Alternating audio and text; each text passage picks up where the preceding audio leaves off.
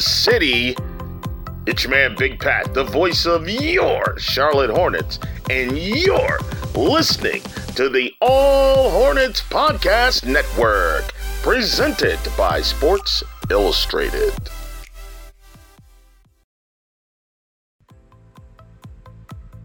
Buzz City. It's your man Big Pat, the voice of your Charlotte Hornets, and you're listening to the All Hornets Podcast Network, presented by Sports Illustrated. And welcome to the first ever episode of the Hornets Draft Show on the All Hornets Podcast Network. Um, this is going to be your one-stop shop for everything NBA draft related, and I'm very happy to say joining me up until the draft and maybe summer league is my good friend, my former co-host about the Hive Live, Chase Whitney. I'm excited to be here. Thank you so much for having me, James. I'm, I'm very very much looking forward to talking draft with you over the next month or two. It's a it's a good time to be a Hornets fan right now. There's a lot of things that could happen. It's very exciting. It's a good time, and you know, Mitch Kupchak had his media availability the other day, and he even said like it was a real silver lining with that New Orleans pick coming. Kind of, I think there was a pretty down feeling around the organization after that play-in loss, and then that just kind of uh, was a nice little sweetener in the end of the season. So, uh, just to recap, if you've been living under a rock somewhere, the Hornets have the 13th, the 15th, and the 45th pick in this year's draft. Um, so they're probably going to be looking at guys throughout the lottery, middle first round, middle second round, undrafted. They're going to be looking at guys everywhere. So there's a lot of guys to cover in this year's draft, and I think what what we're going to try and do in this podcast is really give you, you some draft analysis, but all with the always with the Hornets in mind, always Hornet specific. We're not going to be talking about you know who the number one pick is loads. We're not going to be talking about um, guys who might be going at the the late first round. Unless there's a trade, I think it's pretty unlikely the Hornets end up drafting there. So we're going to try and focus in a little bit more. But this is a, a really big week in the NBA draft because it's the culmination of the G League combine and the Chicago NBA draft combine. So you get a lot of your prospects coming through, doing measurements, doing some drills, playing some five and five. And the, the very top guys, the kind of top 10 prospects, don't generally take part in this, but you've got your kind of late lottery and everyone else will, will be taking part. So it's a really good data point. It really feels like it's the start, the launch of the draft cycle. And for our first show, Chase, I think it's a great place to start. So, um, I guess just want to explain a little bit about how the, the G League and the Chicago Combine work and what the difference is between those for listeners who might not know. So essentially the G League Elite Camp is like a prerequisite to making the combine. It's typically like players that are in the lower end of draft boards compared to guys that get invited to the combine, which I think there are 75 players that they invite, um, just uh, in their original, uh, invitation round. And the best players in the G League Elite Camp, which is kind of just determined by a group of scouts, GMs, people there, people in the NBA. You know, I'm, I'm not exactly sure what the exact criteria and who gets to choose who advances from the G League Elite Camp, but the best players there get an invitation to the NBA Combine uh, which is just a couple of days afterwards. Uh, this year it was Jared Rhoden, Tyrese Martin, Kenneth Lofton Jr., and a couple others. I think they take seven guys each year. Um, don't, don't worry if you don't know who any of those people are. I just want to say, if you're thinking right now, oh my god, I don't know any of those names and I'm listening to this podcast, this is my first time, it is not expect, I, I didn't really know who a couple of those guys were. So don't worry, like we're, we're not going to be running through all 76 prospects here. But um, but these are a couple of those guys I think will come up later in the show. Yeah, definitely. And uh, I, for me, a couple of those, uh, the G League Elite Camp and the, both the NBA Combine. I, I, am a big college basketball fan, so I love watching them. But uh, the the NBA Combine scrimmages, I think, uh, for Hornets fans that are like watching players that they might be drafting or something like that, those are probably going to be what we want to key in on if you're looking to uh, condense as much information as you can and get as much out of it in as short of a time. But the G League Elite Camp is definitely a, a fun event to watch. And I think it's a good opportunity for some lower end uh, draft players to make a more national impression. Yeah. And I think like last year in the Chicago Combine, uh, there was a couple of players who really, really helped their stock uh, mm-hmm. by, by actually playing, whereas a lot of players seem to dodge it now. But like the big guy who I think everyone's talking about is, is Mr. Riser last year was Bones Hyland who played one game on the first day, went off for like 20 something points, just looked a class above everyone else on the court. And then he shut it down the next day, which is something that happens pretty regularly throughout the draft combine is suddenly prospects just stop doing measurements or don't take part in the shooting drills or don't play games. Um, but Bones Hyland probably rose up last year, got selected by the Denver Nuggets. Um, there's probably other people, I can't remember anyone else off the top of my head, you might be able to remember from last year, but there, there are always some people who really kind of rise up into that like middle first round territory, which I think there's probably one or two who played this year and, and probably gonna, gonna get, be in that sort of range. Yeah, no, there there are definitely a couple of guys that um helped themselves this year, and I it's interest, uh, interesting that a lot like you bring up the players like missing the scrimmages and interviews and all that measurements and all that type of thing, but uh, I feel like it is happening a lot more this year than it had uh, in other years, and my uh, reasoning for that I think is a lot of people have talked about also like these some of these prospects, especially the younger ones uh, that are like one and dones or you know international guys or something they missed like really, really crucial years of player development with uh, COVID basically wiping out like two years uh, yeah. and making them like extremely abnormal situations to have to play basketball in. So part of me thinks that a lot of these guys' agents are just like a lot like mo- a lot of these players are projects right now. Like the, the even in the beginning of the draft, the middle of the draft, the end of the draft, there are a good amount of players that you know still have a lot of work to do, even if they have an like an impressive or attractive base level skill set. Uh, and at, at a certain point in the combine, it just gets to be where teams are more looking for what you can't do than what you can do. So I think that it's probably, it might be beneficial for a lot of these players to just kind of show the things that they're good at in drills, uh, like certain measurements or something like that. And then just kind of be like, whatever you need to work on, like we'll do that when I get into the NBA, but I'm not going to cost myself money by showing you right now, which I, I, I get that, but I mean, out for a team, obviously, you you still want them guys to play, guys to measure out, uh, and stuff like that. But I mean, it makes sense from both sides, and that that's kind of my my assumption as to why this might be happening. Because there are guys skipping like interviews and stuff, which I think J.D. Davison, Jaden Hardy, and Ochai Agbaji are the three that I can remember off the top of my head that aren't didn't even do the media interview, which is like that's I hadn't really ever heard of that uh, for like high profile prospects that aren't you know, like the number one pick or something like that. Like usually guys in the middle of the first round or something like that can just benefit by doing everything. You don't really have that much to lose, but I get why people think they have more to lose. yeah, year. I mean, JD Davison wishes his middle first round, right? So um. yeah, right. That, yeah, that's probably true. That that was the one that was that confused yeah. me the most, was because he he that could really true. benefit by doing some of this stuff. But I don't know. I guess the his agent or and himself and his part camp felt differently. Yeah, and like what happens a lot of these camps, um, so some people might know Bobby Marks for ESPN, former front office worker, like he does mock interviews with some of these players at the combine. So he's kind of pretending to be like a team asking questions and he'll give them tips. So part of me wonders like they did a mock interview with JD Davison and then they're like, you shouldn't speak to teams. like, you shouldn't speak to teams or the media. Uh, but no, I'm, that's just me having a bit of fun there. Um, Right, so that's what the combine is. We're going to be touching on that later. Firstly, last week was also the, NBA draft lottery. I mean, this week. Um, and it wasn't complete chaos at the top of the draft lottery, but definitely we now have a set draft order, which I always never put too much stock into where I think people go until we've got a set draft order. We finally have that. So Chase, I'm going to get kind of your take on this. Do you see from from the draft order. The main difference being that uh, the Kings jumped up and the Pistons slid down a little bit. Do you see any risers or sliders in that draft lottery? You know, we're not going to be affected right at the top of the draft, but the knock-on effect down to Charlotte picking at 13 and 15 if they keep those picks. Um, yeah, it, any takeaways there on risers and sliders for you? So I, first of all, I think it's cool that Orlando got the number one pick. Uh, every every 20 years, they just get a crack at a generational big man prospect, and the, the first two worked out pretty well. So hopefully, uh, it can go well for Chet or Jabari or Paolo, whoever they end up with there. But um, I think that the one how the, the biggest way that the lottery shakeout affected the Hornets was that I really don't think it's like Jalen Duren falling to 13. Not that it was a, a huge possibility to begin with, because he's a really good player.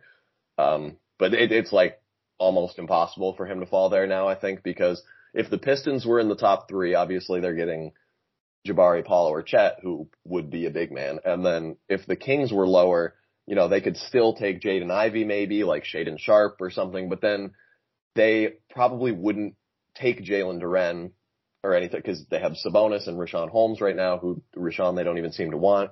Come on over to Charlotte, my friend. But um, I don't think that we they can't. would take we can't keep going back to Richaun. This is like the ex-girlfriend chase. This is the ex-girlfriend. know. like I can't You might be text the new her. Miles I can't Turner. text her. Richaun Holmes, are you available? Are you, are you free this evening? yeah, no, literally. But uh, I don't think that the Kings would take a center. Uh, but they moved up into a position where they can take, you know, Jaden Ivey, the best guard, or whoever they imagine is the best one available. And the Pistons still having a hole, not like a hole necessarily, but having a need for a big man that could develop alongside Cade Cunningham are in like the perfect position to just take Jalen Duren because he's like the best players available. I've not heard much Duren to Detroit at five, but actually now you talk about it, like I don't think Isaiah Stewart is stopping you from drafting Right. Duren. Right. Like I, yeah, that's that's interesting. And I also think that if the Blazers can't trade this pick, he kind of profiles as like a type of player that they would draft because they don't, they're not afraid of developing. Play- I mean, even players have traded for, like they just traded for Keon Johnson. Like they're clearly not afraid of developing guys uh, in the NBA because they don't even have a G League team, so they they are fine with drafting guys that need lots of work or lots of minutes to develop or something like that. So I think that's interesting because they don't really have any bigs, uh, wh- whether young or old, because Nurkic is a free agent. Uh, I don't think the Pacers are going to draft a center, but pretty much every team between five and 13, with the exception of the Pacers and I think the Pelicans could talk themselves into drafting the highest upside center that's available on the board. Uh, so that one I think is a little bit unfortunate for the Hornets unless they want to package both of their picks and move up a couple spots. But then, then again, I don't know if a team wants Jalen Duren. I don't, I don't know if they'd be willing to take that anyway. So Well, that's the thing. The interesting thing is, it, of those teams in that seven to thirteen range, there's not many of them that are like tanking. Are there? Right. Right, Uh, yeah. You've got Portland, New Orleans, the Spurs, Washington, the Knicks. Then you've got OKC at 12, which the pick is from the Clippers. So all those teams, they don't necessarily, they want to be good next year. They don't necessarily want to be waiting two, three years, I don't think, for someone to come good. Which, which maybe changes things a little bit because there are kind of sure. more experienced guys and generally big men take uh, a little bit longer to adjust to the NBA game and be effective than kind of guards. It's kind of very much a different game for bigs in the NBA than it is in college. Whereas with guards, there's similar principles, but to be honest, just generally more space. The the thing I find interesting here is OKC are at 12 and they're at number two. Now, if they like don't, if, if Orlando take Chet and then OKC, let's assume they take one of Jabari or Paolo at two or three, I could see them still potentially wanting to fill like the big position at 12. So even Yeah. if Duren did somehow slip past Washington, who like they could very easily draft him over Daniel Gafford. New York, Mitchell Robinson's a free agent this summer. Like who knows there? Like even if he did get there, I, I could definitely see OKC taking him. The only thing is, is if Orlando take Jabari at one, OKC take Chet at two, then I don't think they're going to be wanting to draft Chet and Jalen Duren. So if you're wanting to cheer for the Duren slide, I think you're cheering for Chet to go number one so that neither OKC or Houston take him at two or three.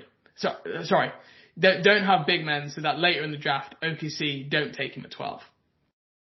Yeah, I, co- I completely agree because uh, Oklahoma City, especially, like they they don't have any sort of positional like needs to fill. They can just draft the best player available, and if they get you know a, a less interior inclined player at number two, like it's just so hard for me to believe that if Jalen Duren is there at 12, like that he's not the best player there because even people who don't necessarily like value value centers all that much, like he's a pretty much a consensus top 10 player in this class, and for him to fall to 13 would definitely take a lot of luck, especially given he's the only center or like real big man at all, like until you get to Mark Williams after the top three. So it's just it's going to be difficult. It would take a very specific draft night scenario for him to fall to the Hornets, I think, but they do they they have assets if they like are inclined on drafting him to move up and whatever do whatever they need to do to get to get into the draft range for him. So we'll, we'll have to see how much they even like him to begin with. But th- this is kind of just my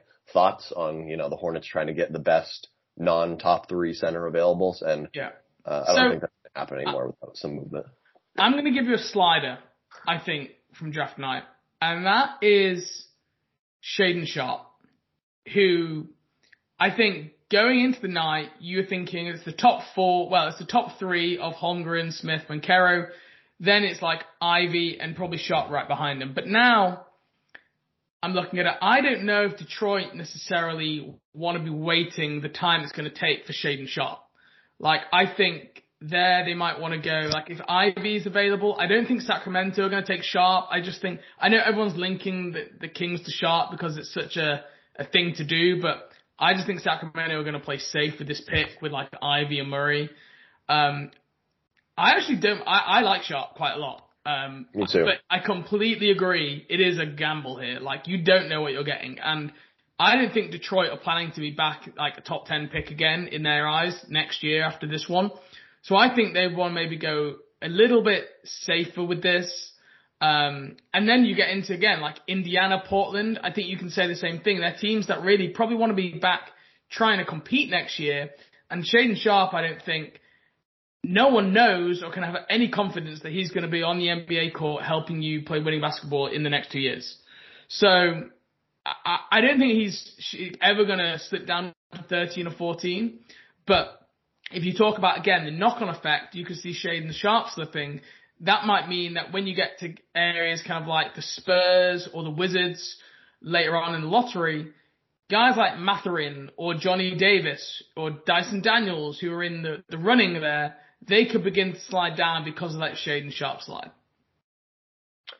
Yeah, and I I I do uh I think it's funny that he's being so commonly linked to the Kings just cuz like of course the Kings would pick the mystery prospect that like nobody really knows anything about. I can't I just don't buy it. I, yeah, I that's just, just a lot of guards. Even they would be looking at themselves going like we can't do this again after trading away one of our three guards to then like uh, yeah, I I just don't see it. Yeah, like I, I could I mean I get them picking Jaden Ivey because you've seen 2 years of production from Jaden Ivey and know that at the very least, he can come in and probably get to the basket really well, like right away. At the at, at least if he's not going to have any other skills, but um, Shaedon Sharpe, you really just don't know because you haven't seen him play against anybody that's not in high school.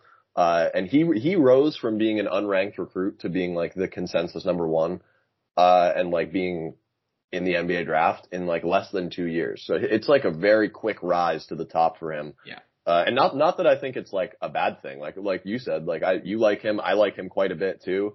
Uh, I think he probably could be a really good NBA player as long if the development goes right and he goes, lands in the right spot. I, I think he, he'll be pretty good, but it just depends on like the, the team, the, how the draft board shook out did not help him or Jaden Ivey, I don't think. Cause I mean, the two teams that are outside of the top three have guard prospects that they really like. And both of those guys are like, especially Ivey is more of like a combo guard.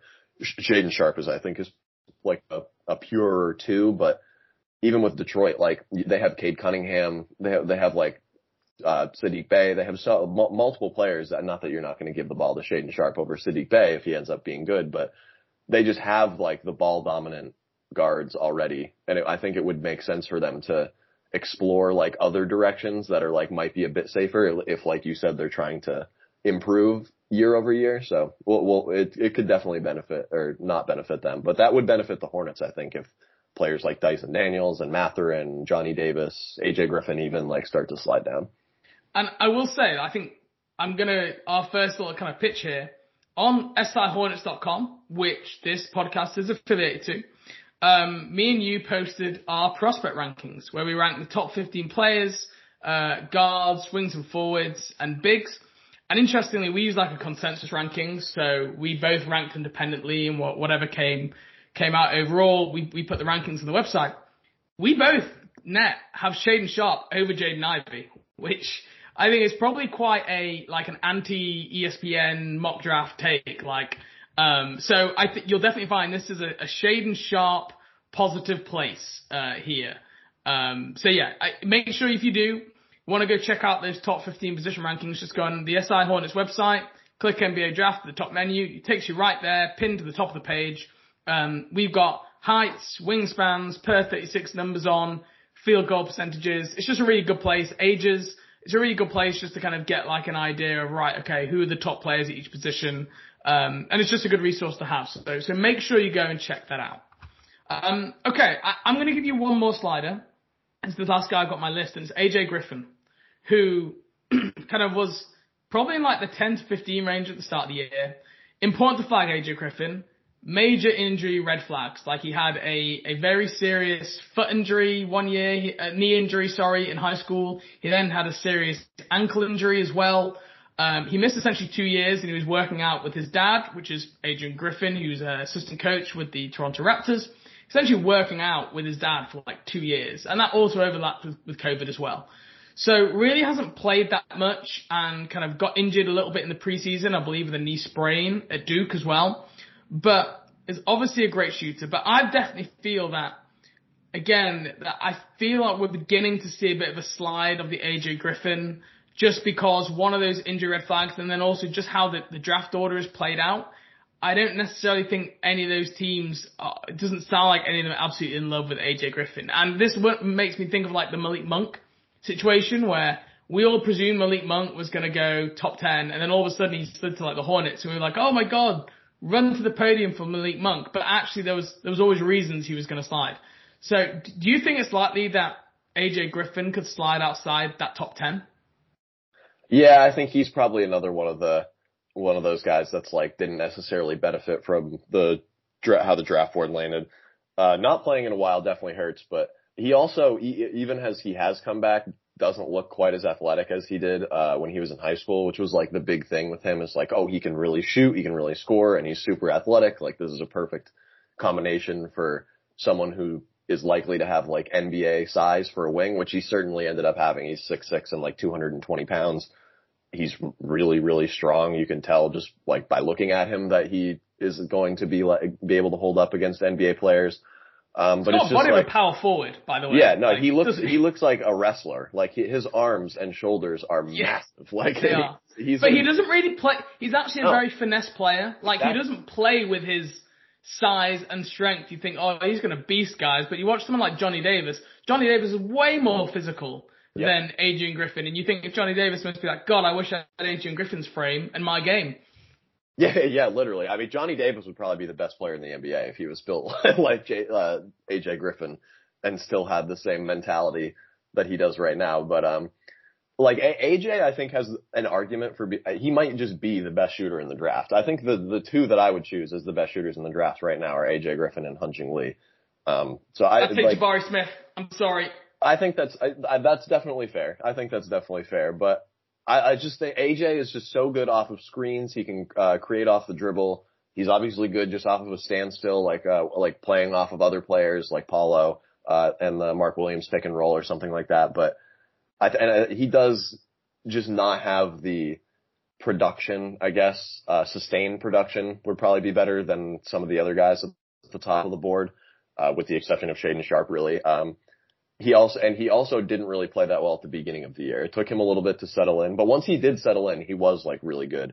Um, so I, I, I really like AJ Griffin. He's in the top six of my draft board, but uh, I would not be surprised if he slides down like a little bit. I don't know if he slides to the Hornets range, but if he was there and the Hornets didn't pick him, that would be It's that all would, due to the medicals. I'm telling Yeah. you. Like, if he's not holding back his medical, if he's like not giving out his medicals to teams because it's so bad. Like we've seen the medical slide around the draft time and time again, and that's why I do think with the way the order's played out, AJ Griffin could be one of those guys who does slide, and then you kind of like, well, do we?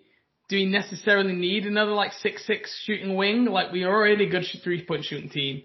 I, that's a great question. We'll we'll come back to that another point. So, um, I think we'll leave it there for the lottery fallout, unless you've got anything else that you wanna you wanna get out there. no, I think I'm good. We can move to the uh, the combine talk now. Okay, let's move to combine talk. Very exciting time for combine talk. So, um, what we're gonna just we're gonna go a little bit of tennis here. So I'm gonna kind of give a, a stat or a measurement or something from the combine that stuck out. Then Chase is gonna go, and we're just gonna gonna fly it back to one another really. Um, so I'll get started with this. Um, let, let's get it started. Let, let's get it started with a negative one. Uh, Walker Kessler had the second highest body fat at the combine of 14.7%, which if you want to be a big in the NBA and you want to guard on the perimeter and when you're Walker Kessler and that's probably like your biggest criticism as a prospect, that's just got to be a little bit of a red flag there for me. Like, and, and I know people always say, well, you get NBA training conditioning program? Yeah, but also like he's been a borderline, not professional, but acting like a professional basketball player now for like that's three years. And that 14.7%, that's pretty high. So that's one that for me was just like a little bit of a, it not, it's not going to affect us necessarily. If he was lighter, he'd be able to guard better on the perimeter. But for me, it's more about like, what does your mentality say if you're like that body fat percentage while you're trying to make the NBA? And he's not the only one, by the way. There are other people out there. Kenny Lofton Jr. didn't even measure, and there's probably a very good reason for that because he would have probably broken a combine record. But um, yeah, that's that's just one for me. I, I didn't necessarily like I, I know he's heavy on the perimeter when he's trying to move his feet, and that's a criticism. So then to have like that kind of overall weight and body fat come through was just like something that really reinforces like now it really makes sense.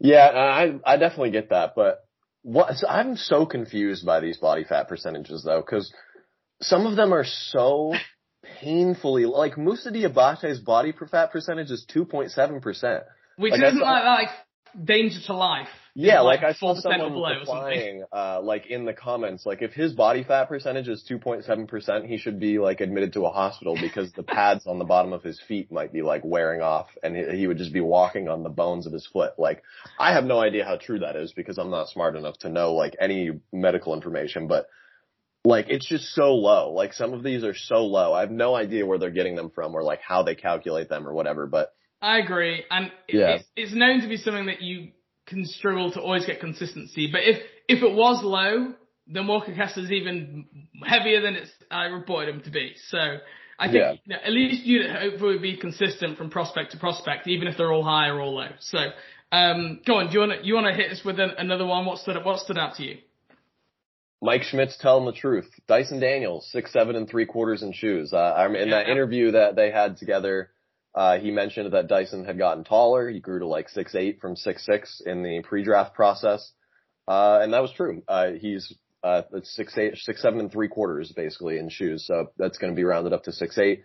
And this is, I also, I hate without shoes measurements. You don't play bas, you play basketball with shoes on. I'm never going to have to worry about how tall someone is when they're wearing socks.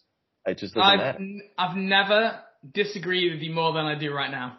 Why, like, why does it matter how tall someone is without shoes? Because you play basketball in the freaking draft on. combine, people are putting all sorts of inserts in their shoes to like influence they wear them height. in the game. They wear them. No, the game, not necessarily. Well, you could, you could, but I yeah, even but, if, but the inserts are like so, like, and Mark Williams got two inches off of his uh, exactly. Mark Williams with, got with two, and without shoes, and Walker inches. Kessler got like a quarter of an inch or so, or three yes. quarters. Yeah. So that's why I don't like the in shoes measurements because you go, oh, Mark Williams, he's a inch and a three quarters taller than Walker Kessler. No, he's not. It's just he's got some shoes. His agents or whatever have sorted something out, and he's got freaking padding in his shoes to make him taller. Like that's that's all it is. So that's why like I like the without shoes measurement because I like to know how tall people actually are when they're not doing all these. If everyone wore the same pair of shoes like, I would all be for in-shoe testing, but this is where I'm like, I like to barefoot. I know what you mean, you don't play barefoot, but I like to, when you're trying to compare from prospect to prospect, barefoot is more comparable than with shoes on. So that is, that is my no shoe rant over. Yeah, I mean, I I get that. It's I just I, it's just not. It's just so like I just will never because like you look at so like someone like Draymond Green is probably like six three and a half without shoes on or something, but no one would never refer to him as being like six four or six five. You would just be like, oh, Draymond's like six six because. Well, that's because everyone's wrong. well, that's I mean, this is a that's a common theme throughout all of life. So you're probably you're probably right about that, but. He he just plays. I don't know. It's just like he, they wear shoes. If Mark Williams is wearing these padded shoes or whatever when he's playing, then then he then he's seven two. I don't I don't know. Like he he's standing at seven foot two, seven foot two during a regulated basketball competition. So, I mean, I, I definitely get where you're coming from, but it's just like, I don't know, because a lot, only some players have like a big difference anyway. So it's not like uh Yeah. like everybody's off by like by like three inches or something. It, it's only certain cases, but uh yeah. So but anyway, Dyson Daniels six eight and three quarters in shoes.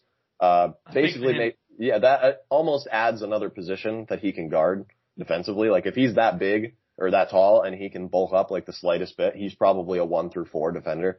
Um, with how smart he is and how oh, fluid he is on the perimeter.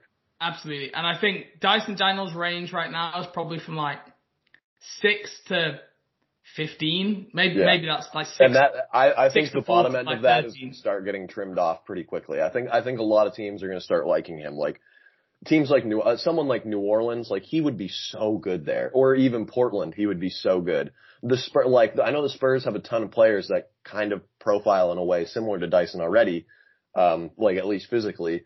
But he would be so good in that system too. Like I, I just can't. He's so he might be the most versatile defender or just player in general in like the top part of this draft that isn't in contention to go number one.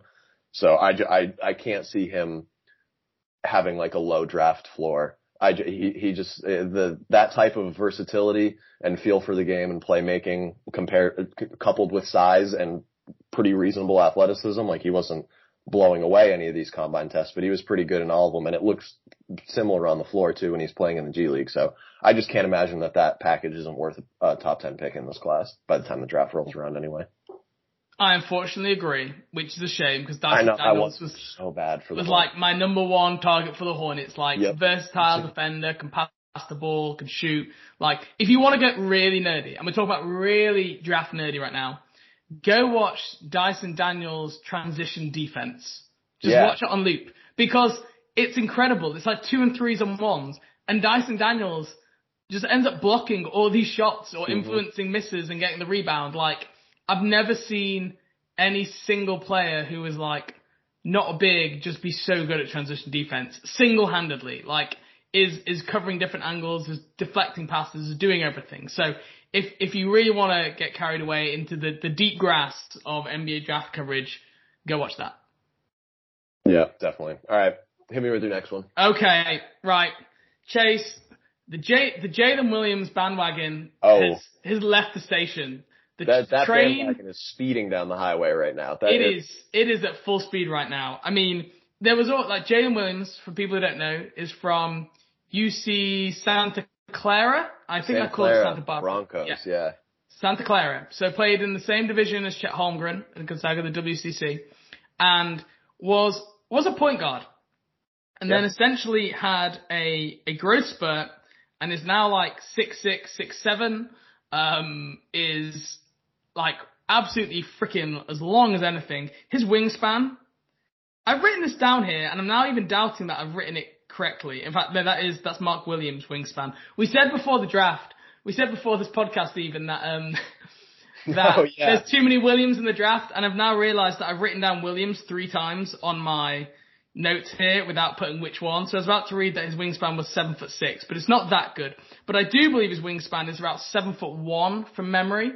Um, you might have it in front of you. Seven But- and two and a quarter. Seven two and a quarter. better. Yeah. That gives him a plus eight Long, uh, wingspan. longer than Tari Eason. So. Yeah. That's a plus eight wingspan from his height, where he's like six six six seven.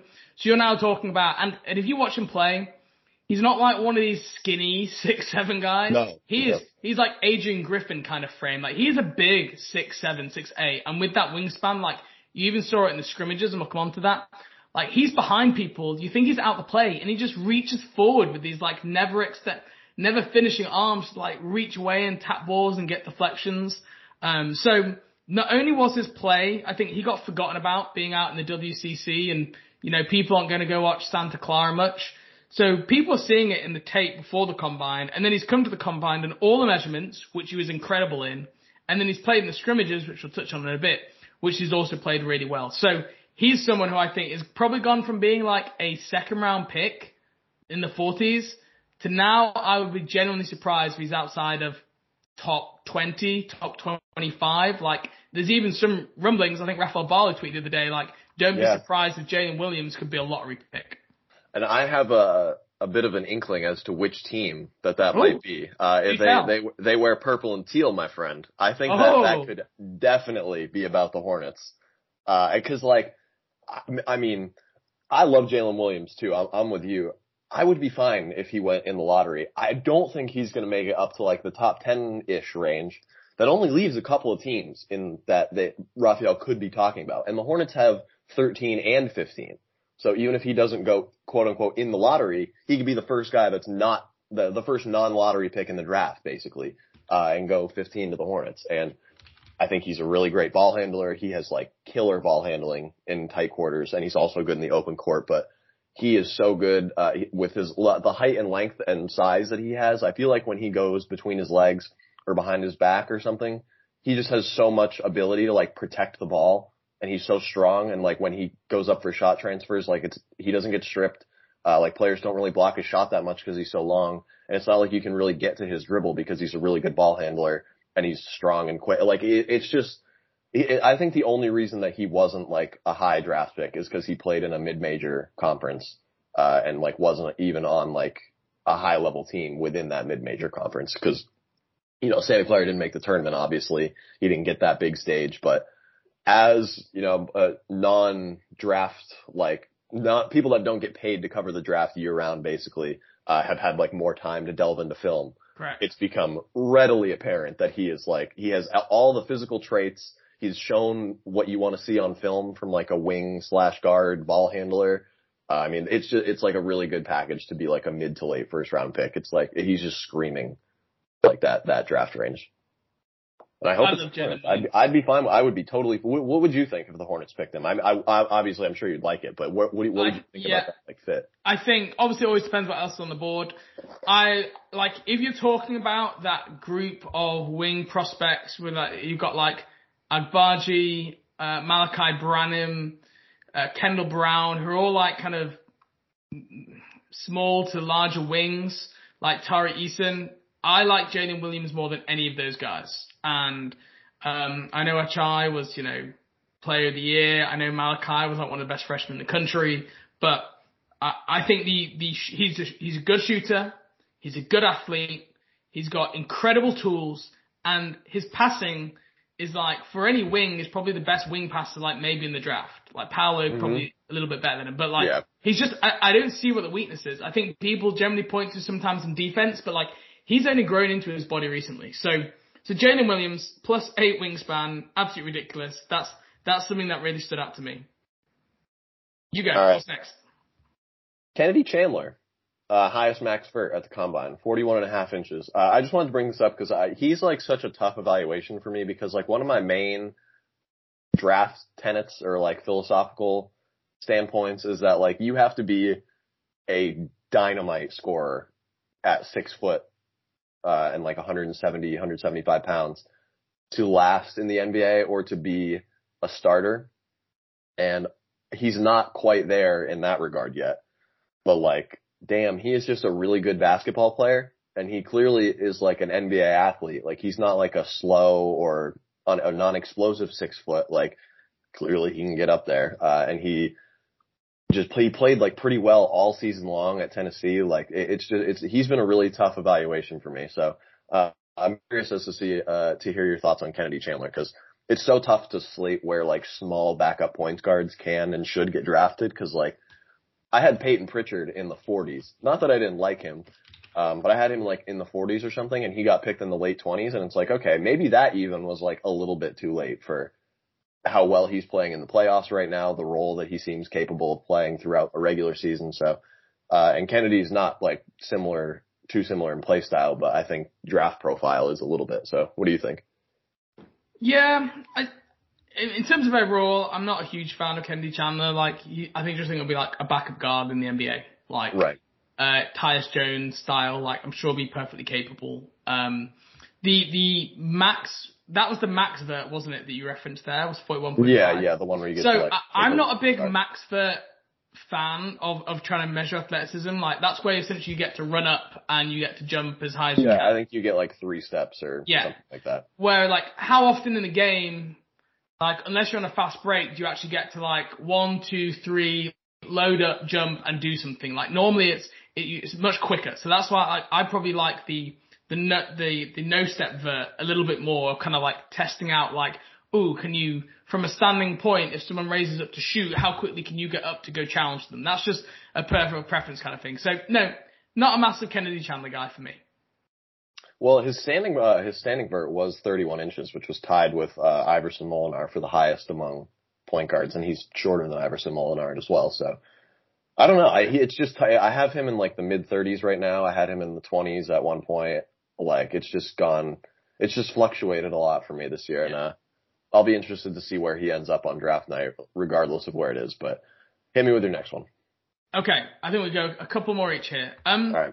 Mark Williams. I I know we're gonna end up talking about Mark Williams a lot here, but Mark Mark Williams put up some freaky measurements: seven two in shoes, seven six and a half wingspan, a nine nine standing reach, Yeah. and two hundred and forty two pounds with a five percent body fat. So he's absolutely His fingers are one inch below the rim without jumping. Like that is that is ridiculous. Oh my! I That's never even thought about it like that until just now. Oh my Like- god! It's rid- it's his like it's that's ridiculous.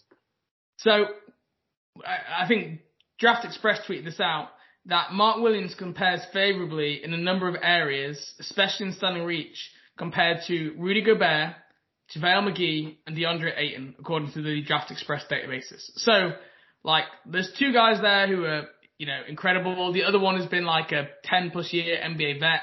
Like, when you're that big and athletic, it's hard not to be effective. So, yeah, I thought that was that was a, a big one that stood out to me. Like I knew Mark Williams was big and long. I didn't think he would be like top of Draft Express. Yeah, he'd be he'd be the tallest player, the longest player, the highest standing reach. Uh, I mean, I'm pretty sure his hands hand size was up there as well. So I mean, it's uh, like Yeah. he has every uh, physical trait pretty much for like a rim protecting, like paint big man. So that he uh, that that was it was definitely a good combine day for Mark Williams. it was. Okay, go ahead. Who have you got next? Uh, well, it's funny because my next one that I had listed was actually Mark Williams being the tallest and longest player at the combine, but um, I'll kind of I'll, I'll go with this one can be short, but um, Drew Timme definitely could have used that three quarters of an inch, so he'd be listed at six ten instead of six nine. Mm, Um, I think that uh, just being able to round up and be like, yeah, I'm a six ten big man rather than six nine, because that kind of gives the perception that you're like more undersized, uh, even though it's really only like a half an inch or a quarter of an inch um, difference, and it could like like you said, it could just be the shoes that he's wearing or something. But I feel like he could have used that because uh, he's not an overly athletic guy, obviously. So he he kind of needs to be or appear anyway as big as possible. But yeah, if you're um, not athletic, you got to be big, and if you're not either, you got to be able to shoot, and you can't do any of those things. no, no, is he in your uh, top sixty? I guess it would Not at the moment, but honestly, I have no idea what to do with Drew Timme because like I actually quite like his like energy, leadership. Uh, you know, you watch him play basketball games and he just finds ways to contribute. Yeah. But um, I I have no idea. Like uh, pass, pass Yeah. Timme. Like Yeah, I wouldn't want to draft him, but I'd love to get that guy as an undrafted free agent and figure it out. Right, like if yeah, if he somehow you know was like a two way or a G League player or something, Yeah. that's that's something you can be like really excited about. I feel like, but if you're spending like a guaranteed contract or like a roster spot, then it's like okay, this is Yeah. you know this is something that we really need to work out more so than can just be an experiment. But uh, Okay. you you want to do each do one more and then we can go. Yeah, let's each do one more. I'm gonna go EJ Liddell, standing vert, led everyone at 35.5, Yes, which, for those who don't know EJ Liddell, Ohio State kind of power forward slash center, only six seven, he's got like a, I want to say Grant Williams body, but I think Grant Williams is like skinny compared to EJ Liddell. Like yeah, just he's like like Draymond a little bit. yeah, too. like yeah, so thick, but like just unbelievably set. And normally with those guys, they're really strong, but they're not great jumpers because they got so much muscle uh, and everything else that they're just not explosive, not quick twitch. For him to have the highest no step vert, that like legitimately had me like checking the stats to make sure they were right and hadn't gone wrong somewhere. In fact, I even looked at last year's combine because I thought Liddell went um, to see if I could find what he did last year, but I, d- I don't think he took part last year. So I think he was only in the uh, G League camp last year. was he? I think so. Okay, that would be why. So for him to be that explosive, like he's only six seven, six eight, but for him to be that explosive with the with a positive wingspan as well, that's really positive for him. Like because I would have described him as a poor athlete, and now that's making me think I need to reevaluate like what I'm thinking. And now it makes some sense like how he can rise over people to shoot jump shots because you can just get such height on that on that kind of on those jump shots. The apex for him is just so high. And I think on top of that, like I, I also would not have imagined him being that athletic. I kind of thought he was like he was pretty mobile in the way that like Nic Batum, anytime he wasn't wearing a Hornets jersey, like it was, or even early in his Hornets career, like he's obviously a little bigger than Nic, but he kind of played like that mobile shooting four role, and he can he can really shoot the ball. Like he, like for a six seven small ball ish, like forward slash big, like I think he's going to be a really legitimate shooter in the NBA. He's going to be good off pick and pops. I think he'll be good, you know, just like waiting in the corner for the main offensive engines to kick it out to him. He can create his own shot a little bit from from deep. Like if he catches his ball, he can do some like one two dribble step backs. Like I, he's just, I, he's just going to be a good player. I think I liked him a lot last year. Uh, he's gonna he's in the first round for me, like probably right towards the end, but still, you know, I think he should get a guaranteed contract next year. Uh, and I was really happy that he could, you know, show his athletic ability at the at the combine as well. He had a, his standing vert was two inches higher than second place uh, Christian Braun at 33 and a half, and yeah. our friend Jalen Williams was also 33 and a half. And if you if any of the listeners are like going through these anthrometric or the um, strength and agility tests and just like filtering them, you'll see Jalen Williams' name at the top or near the top on like a high majority of them. Uh, and it, it's pretty, it's pretty funny that he's just like pretty constantly up there. Yeah. Um, EJ Liddell, I got him 23rd. I, again, to bring it back to the Hornets, I would not rule out Charlotte being interested in EJ Liddell at 15. Nope. If, if you're talking about we need someone who can come in and play in the rotation right away, like he's got a man's body, he's experienced with him being, you know, a multi-year college player, he's added a three-point shot. There's not really much that he can't do. It's just not more about his kind of like height limitations. Um, but like we've all seen the podcasts and articles talking about look at the playoffs right now. Who's playing in the game who's over like six nine? Uh, you've got like Robert Williams, Bam. That's you know Dwight Powell for two minutes before he gets pulled. There's not that many big guys playing regularly. So um, yeah, I got EJ Liddell 23, but I think it would be a bit of a reach at 15, but it wouldn't absolutely floor me. It, like I, I wouldn't like to do it, but being where the Hornets are obviously going, where they're trying to move towards being more compete now, which I think is pretty clear from, from the moves made this offseason with the head coach. He's someone who is probably most NBA ready, especially compared to other guys in that range, whether it be uh, Patrick Baldwin Jr., Ousmane Dieng, uh, Jaden Hardy, like those guys are, are not going to be anywhere near as ready as EJ Liddell. Yep, I agree. I would would be fine with the Hornets taking it, or not. I guess not fine because it would be a little bit of a reach in terms of draft value. But if he ended up a Hornet on draft night, I I would be pretty happy about that. All right, my last, last one. one. I think that these are two players that I just really like in this draft. Um, Justin Lewis and Ron Harper Jr. They are both really big and really long for like wings. Justin Lewis is six eight with a seven three wingspan. Ron Harper Jr. six six with a seven two wingspan. Both of those guys can really score. They can shoot, uh, and they're both over 220 pounds or 230 pounds, I should say. Ron Harper's 6'6", 240 with a 7'2 wingspan, uh, and he can really shoot. So I, that that is a draftable player to me. I, I'm not sure how many other people, um, like on draft Twitter or, or mainstream analysts have him in their top 60 or I hate having to say top 58. It's just such a dumb thing. Don't. Just um, don't. Yeah. No, six, two players are going to get, you know, an undrafted contract anyway. So whatever. It's a top 60. But, um, I think him along with Justin Lewis are both really big, long wings that I think will profile well to the NBA with the, the skill that they have offensively. So what do you think about, uh, either one of them? I know Ron Harper isn't, you know, I don't have him in like the first round or anything, but he is a very draftable second round player to me. Yeah, you see, you seem to like these like big, big guys, long wingspans who can shoot. Uh, uh yeah. Ron Harper Jr. For me, I just like have real question marks about being able to stay in front of people. Um, it's just the lateral movement. Like I was watching. But if he can play the three or four instead of like the two or three, I think that helps him a lot. And he seems long enough to do that. Maybe, but then my worry is that like then okay, his physical, what would be a physical advantage playing the two is now gone because of playing That's, the four yeah. and playing against guys who are actually bigger. So Ron Harper Jr. I, I'm struggling to get there with, but I, to be fair, I've not dove into tape on him for a little while. I just caught him in the scrimmage of the day. Um, Justin Lewis, eh, he was one that I I watched actually after you brought up uh, to me a few weeks ago. Um, I watched a little bit of him. Um, uh, yeah, I'm intrigued. Like I I get it. I think probably more early second for me, but it, it's definitely of interest. Um, I like his skill set. Like you say, he's super long. He's like actually a little bit more athletic than I think people think. Um, and he can play some more defense. So definitely higher on, on Lewis, the second one. All right, there we go. Do we want to move into uh yeah the last section here? Yeah. So we in the last section we're going to touch on the scrimmages. So we'll have to say that we are recording this after the first set of scrimmages. So the second set today. We're not going to be able to get to those.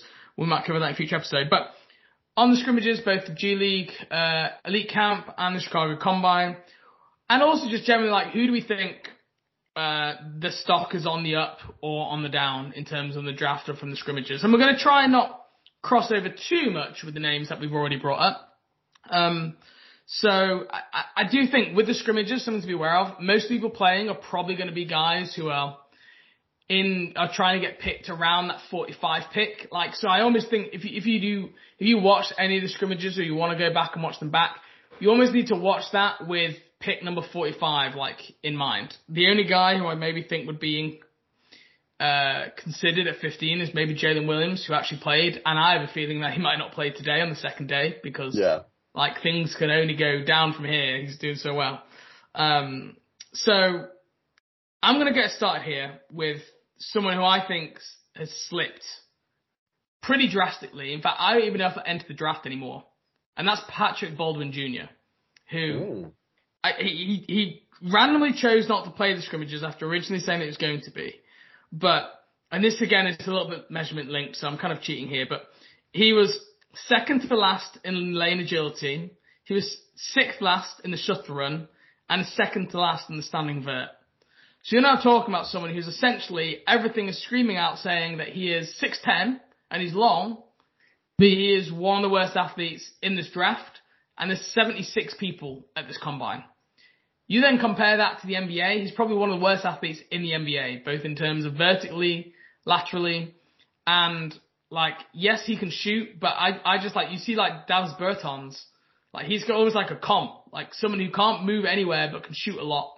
Yeah, there's a role for that, but that struggles to get on the floor in like any important game. And outside of that one good season that Bertans had, he's been a pretty borderline, you know, NBA rotation player. So, like Pat Baldwin is someone who I think is, is definitely stock has slid. And I'm very confused if he wasn't going to play, why did he even take part in the measurements? Like, that's, that's a confusing one for me. Yeah. And this hurts because I was a huge Pat Baldwin fan, uh, like going into the year and at the beginning of the year. I thought it was cool as hell that he went to Milwaukee over Duke to play I for his too. dad. I, I thought thought- so too.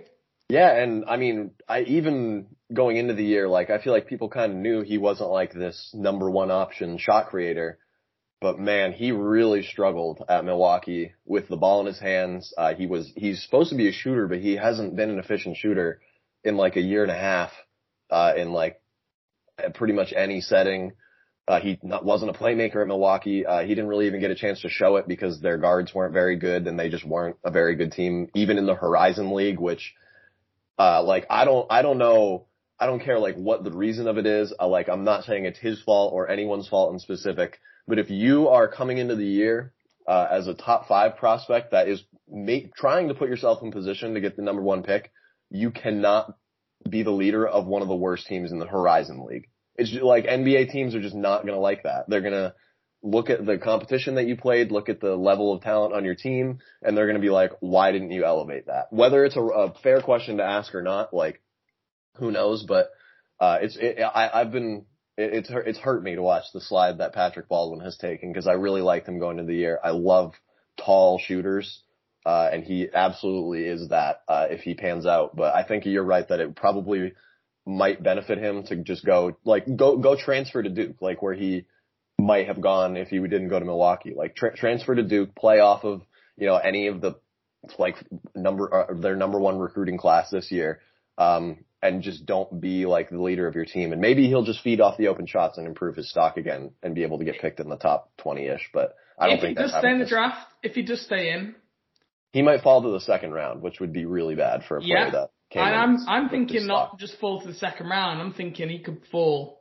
Like it wouldn't like it wouldn't shock me right now if you told me that Hornets you're on the clock at 45, Pat Baldwin's available. Like we've seen Yeah. Things like that happen before. Um, not often, but like uh, who was a good example? Uh, Brandon Boston last year. Perfect. Okay. Played for Kentucky, was a top high school recruit, had a horrible season, didn't have a good pre-draft process, ended up sliding to like late second round, essentially. Yeah, P- yeah, BJ Boston. That's actually a, like a perfect comparison. They were Yeah. pretty much in the same draft range at the beginning of the year, played poorly in just in different scenarios, and now both of them are looking at the same kind of deal. Yeah, that's a, that's And- like I hadn't thought of that. That's like a perfect. Yeah. So, so I think you could maybe see some some Pat Baldwin after this week. You'll start seeing him getting mocked, maybe around where the Hornets are picking, and that's why I think he might get back. Um, Chase, give us someone else who you think has maybe slid, maybe from something that you've seen in the scrimmages. Um, hmm, this is a, see, this is a tough one. Uh, I think that I don't know about slid, but um, the Leonard Miller hype uh might took a little bit of a hit. I think he was like he hit was 0 for 6 from three, and I don't think he hit the rim on like three of them, uh, and a couple of them were wide open. So he he didn't look great. Um, I I still think he's like a very interesting player. He's like six ten, but moves like Shai Gilgeous-Alexander with like the herky jerky like kind of slow but still really athletic uh like type of movement. Uh and he has some touch on his jumpers when they do go in. It's just working out the mechanics because he kind of he's like a little bit erratic at this point because he hasn't played uh super high level competition or for like a high level program yet. But do, do you want to just explain for people maybe who don't have a clue who Leonard Miller is, like oh yeah, okay. where, where he has played, what his background is? All right, so Leonard Miller is like he since he w- is from Canada and is has been uh, away from like high school essentially for long enough, even though it's not called high school in Canada, and is over the age of 18. He can be drafted into the NBA even though he has not played uh, in college or even for like G League Ignite or internationally or anything. Uh, he played for Fort Erie International Academy last year uh, which is a part of the Ontario Scholastic Basketball Association for all of our friends north of the border out there that uh, know what I'm talking about. But they he didn't play like very high level competition. Uh, he it was a really like weird setting to evaluate him because he was so much better than everyone else he was playing, and he and the rest of his team knew that. Uh, I haven't watched like a ton of games of him because they're like somewhat hard to find, but from what I've seen, it's kind of like it's a little bit like how Lamelo played in high school, but just with like different a different skill set. Like just you're just so far above like a lot of the people that you're playing with that it it's not like the same type of basketball that you'd be playing at, in like a combine scrimmage, for example. But uh, I have him in like the early second round. I've seen him in, in the top ten on some people's boards, which is like Oh, that's a lot. That's a lot for me. That that's a lot. Um, Yeah, yeah. like that's that's way too much projection for. I, for I think you're right. He, he was getting some first round buzz Right. going into the combine. I think, I think now for the combine, well, you you even if you were drafting him in the first round, you always knew he was a project, so it's not a surprise that he's struggling in something like the draft combine setting. But you're right. That's that's a great that's a great one. Definitely someone who hasn't helped himself. Let's put it that way. Yep. And he could he could go to college uh, or the G League Ignite well or as well because he's still eligible for them. He's never attended either one. I think he's being recruited by. uh, I'm doing do this off my top of my head. Arizona, Kentucky, Alabama, Arizona State, and I think the G League Ignite are the five like like schools and programs that he's considering right now. So, uh, I mean, if he doesn't get picked, if he's not like a first round lock, I could see him going to one of those places and being I agree. next And year. If he stays in the draft again, to bring it back to the Hornets, could be there at 45. I think Yeah. that's pretty reasonable. Um, I think he'd be a two-way guy. I don't think he'd be taking a contract up in the NBA. I think he'd be he'd be someone that you want to stash down in Greensboro, let him play, let him get the play development staff. And again, if I'm him, I'm maybe not taking that. That I'm not staying in the draft if I'm only getting two-way offers. But yeah, he's he's not someone I ever want to offer a, roster spot to right now, especially for Charlotte position that they're in. But um, but if he's open to it, if he's just determined to get the NBA no matter what, he doesn't care the contract. Again, I I probably like I'd probably lower on Leonard Miller the most, but I can I can see why you would go that route.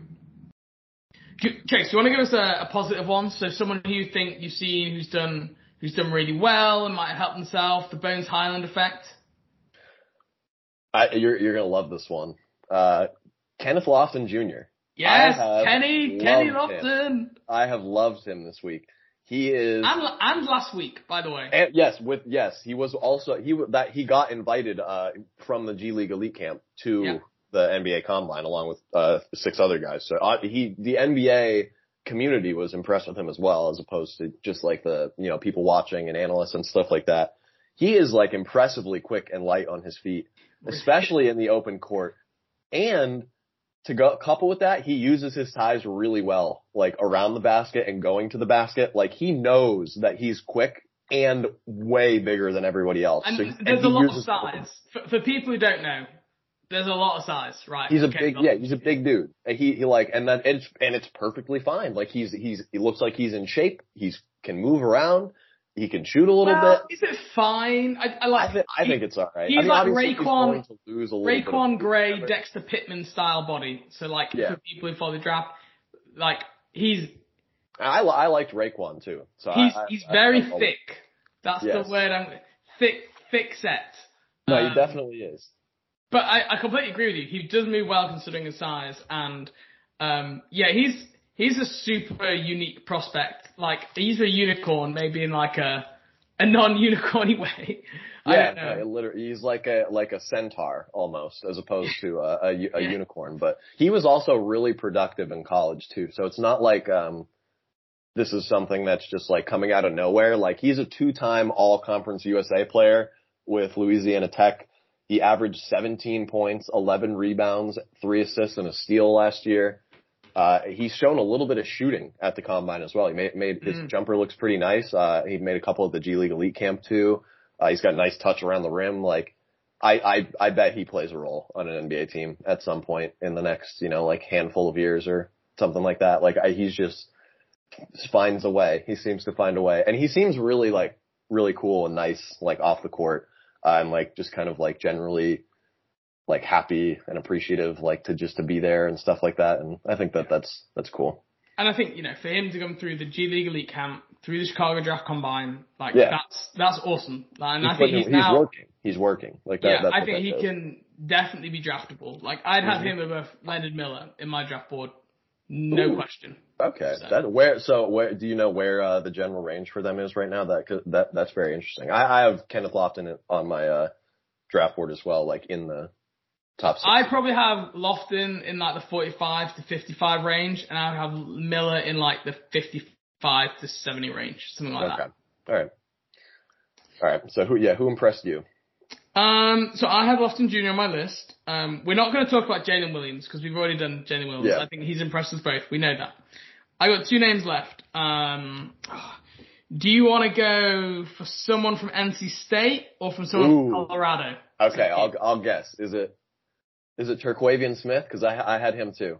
Or is no. it Dereon Seabron? Okay, I like I like this because I, I, like talking about both of these guys. They're really okay. Really well, we can do these. We can always do these together. Um, okay, perfect. Seabron was uh, essentially like a six-five guard. They essentially made him a point guard this year.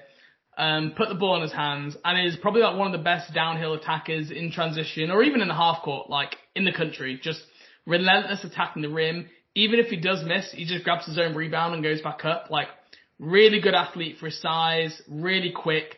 And then like defensively in the scrimmage was all over Collin Gillespie. Collin Gillespie shot like mm-hmm. two of 12 or two of 15 because just Seabron was not giving any room to breathe at all. And I, loved kind of seeing the two way style of it. Um, he can't really shoot the ball, but you're talking about, again, just like, the thing about the Hornets, like to play in transition, like size for the position.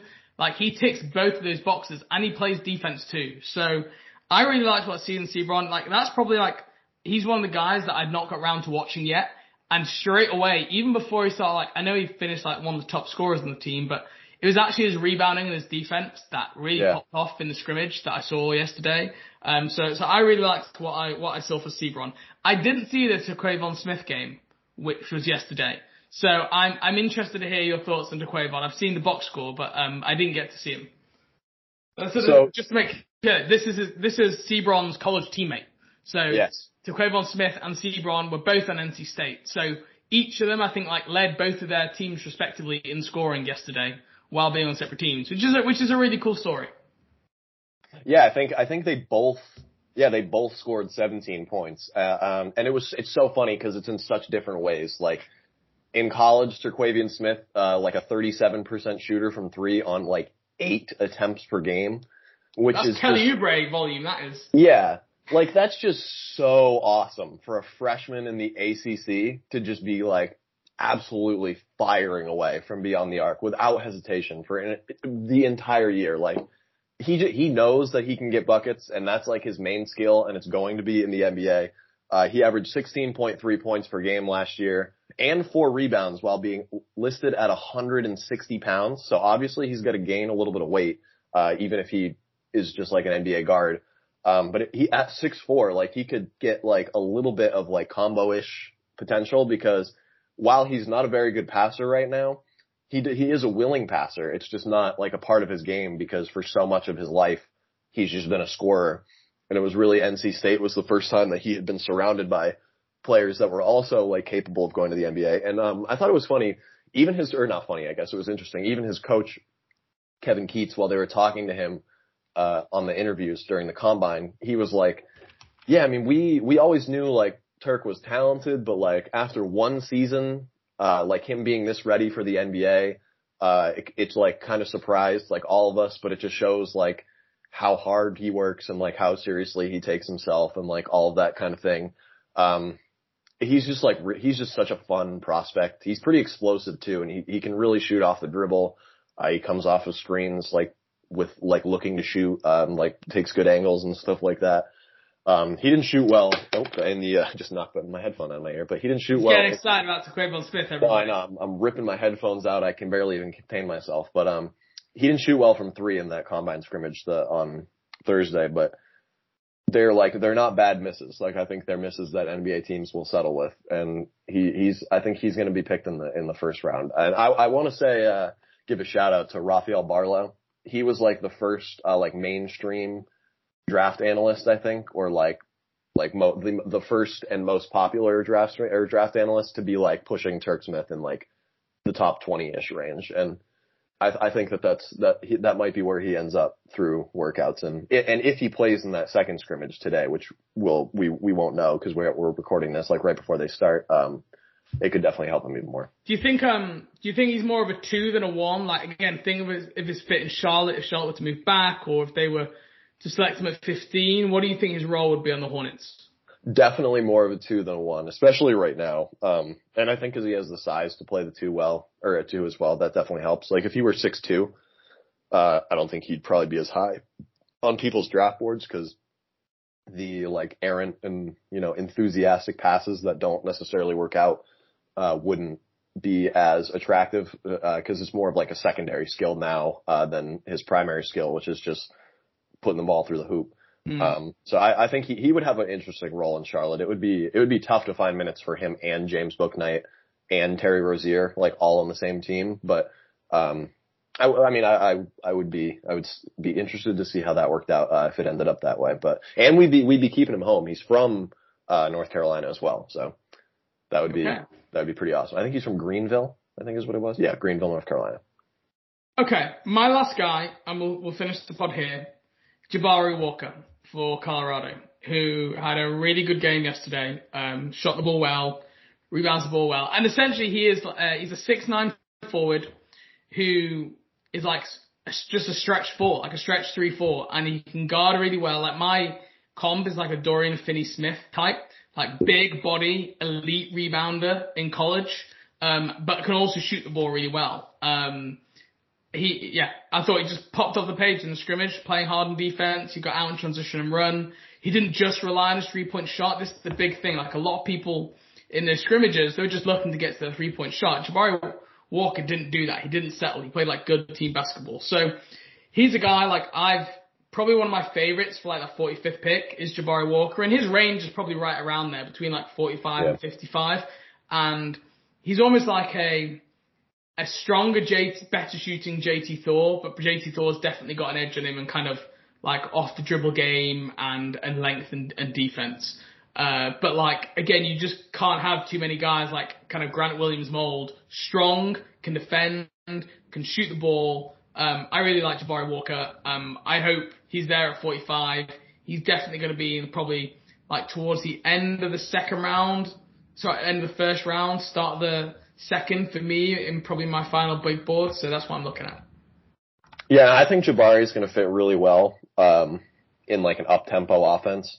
So I, he'd be good with the Hornets. I think he's a really good transition finisher and even a, a pretty decent playmaker in transition. Um, like when he gets the ball in his hands, he, you know, makes typically makes a quick decision on whether or not to go to the rim or to pass the ball. But um, I, another I real I know we said that was the last one, but I like Ryan Rollins for that um 45 pick as well. Uh, I think he was really good in that combine scrimmage. Uh, he was really athletic. He played really hard around the rim. He had a couple. He had a nice tip dunk. He had five rebounds.